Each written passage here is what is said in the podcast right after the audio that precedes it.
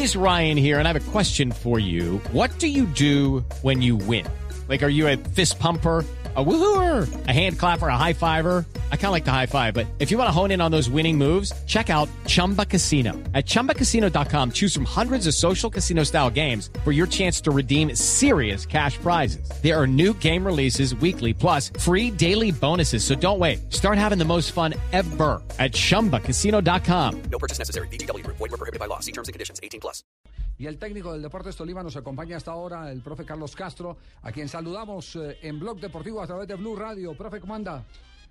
No, un saludo muy cordial a usted, don Javier, y, y a todos los oyentes. ¿Y cómo le cayó el rival? Bueno, sobre el papel es un rival asequible, pero usted sabe, don Javier, los partidos hay que jugarlos y, y ese equipo tiene méritos, ocupó el tercer lugar en, en Perú y se ganó esa posibilidad, lo mismo que nosotros, o sea que son partidos bravos que, que hay que jugarlos.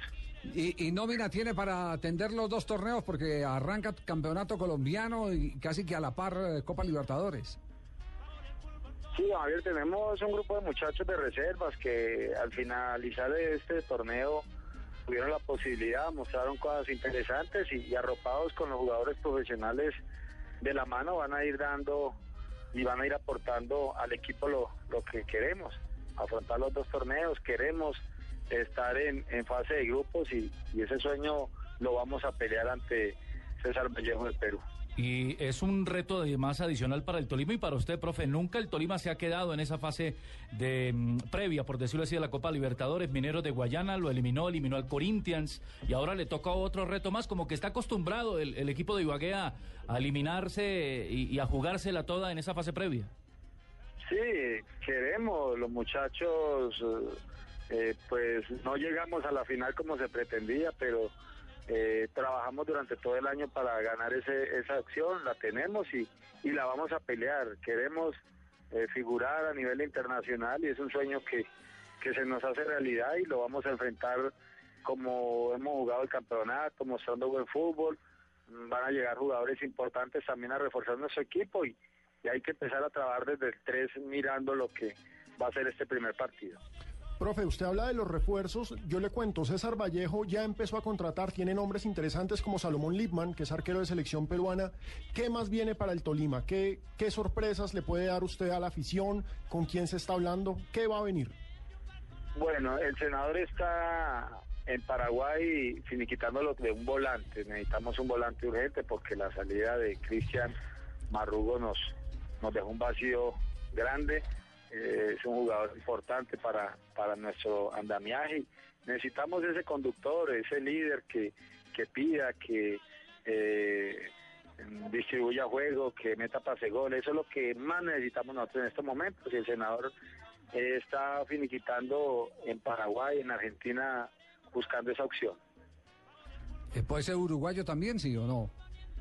Sí, él está en el sur del continente mirando, creo que iba a viajar a Argentina, él mismo está al frente de esto, no está dejando intermediarios, sino él mismo analizando las posibilidades y, y analizando la mejor para, para nosotros. En ese orden de idea, ¿cuándo empieza a trabajar entonces eh, el, el Tolima sabiendo que es el, el primer comprometido en Copa por el fútbol colombiano? Eh, eh, todo el grupo está citado 7 y 30 de la mañana el 3 de enero. 3 de enero, Sí, tempranito. señor. 21 días antes del primer partido, que es Sí. el 24. Le, le hago, le, hago una, le hago una pregunta que, que tiene que ver con, con el profesionalismo de los jugadores. Eh, antes de soltar el grupo de jugadores, ¿hubo alguna recomendación? Coman menos natilla, eh, chupen menos. No tanta lechona. No, Menos no tanta lechona. lechona. Sí, sí. Don Javier, se les dio un plan de trabajo, ¿no? Ah, Pues qué no sé que no se va a seguir al, al pie de la letra, pero no, no, no, no, no podemos llegar tan pasado de, de kilos, que se estén quietos, que salieran a trotar, hicieran su trabajo abdominal, que no llegaran tan retrasados para, para ese 3 de enero. Pero nada de esos picados de barrio donde se lesionan muchas veces.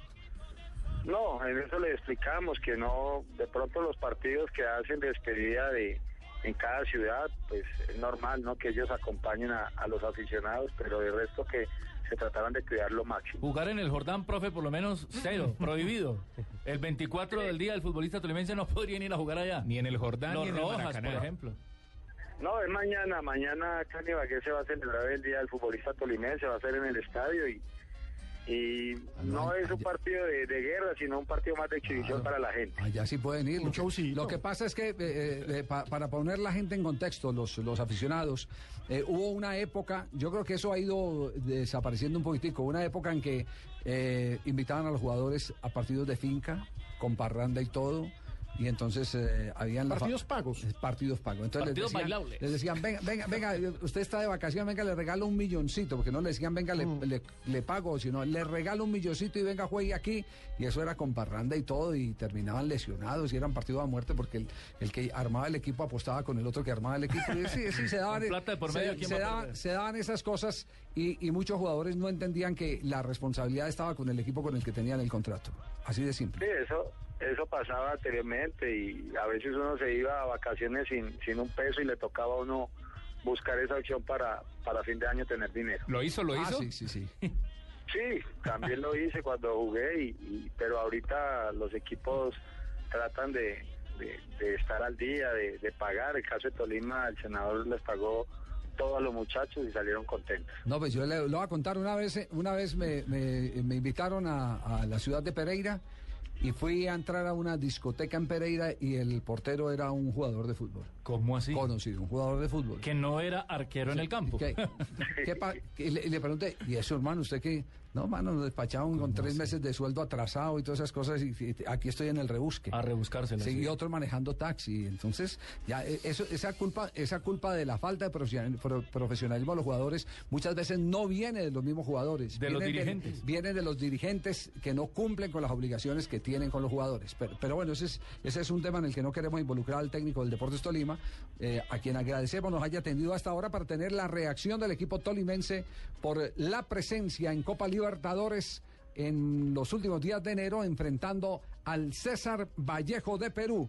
El profesor Carlos Castro. Carlos, muchas gracias. No, muchas gracias a ustedes por la oportunidad.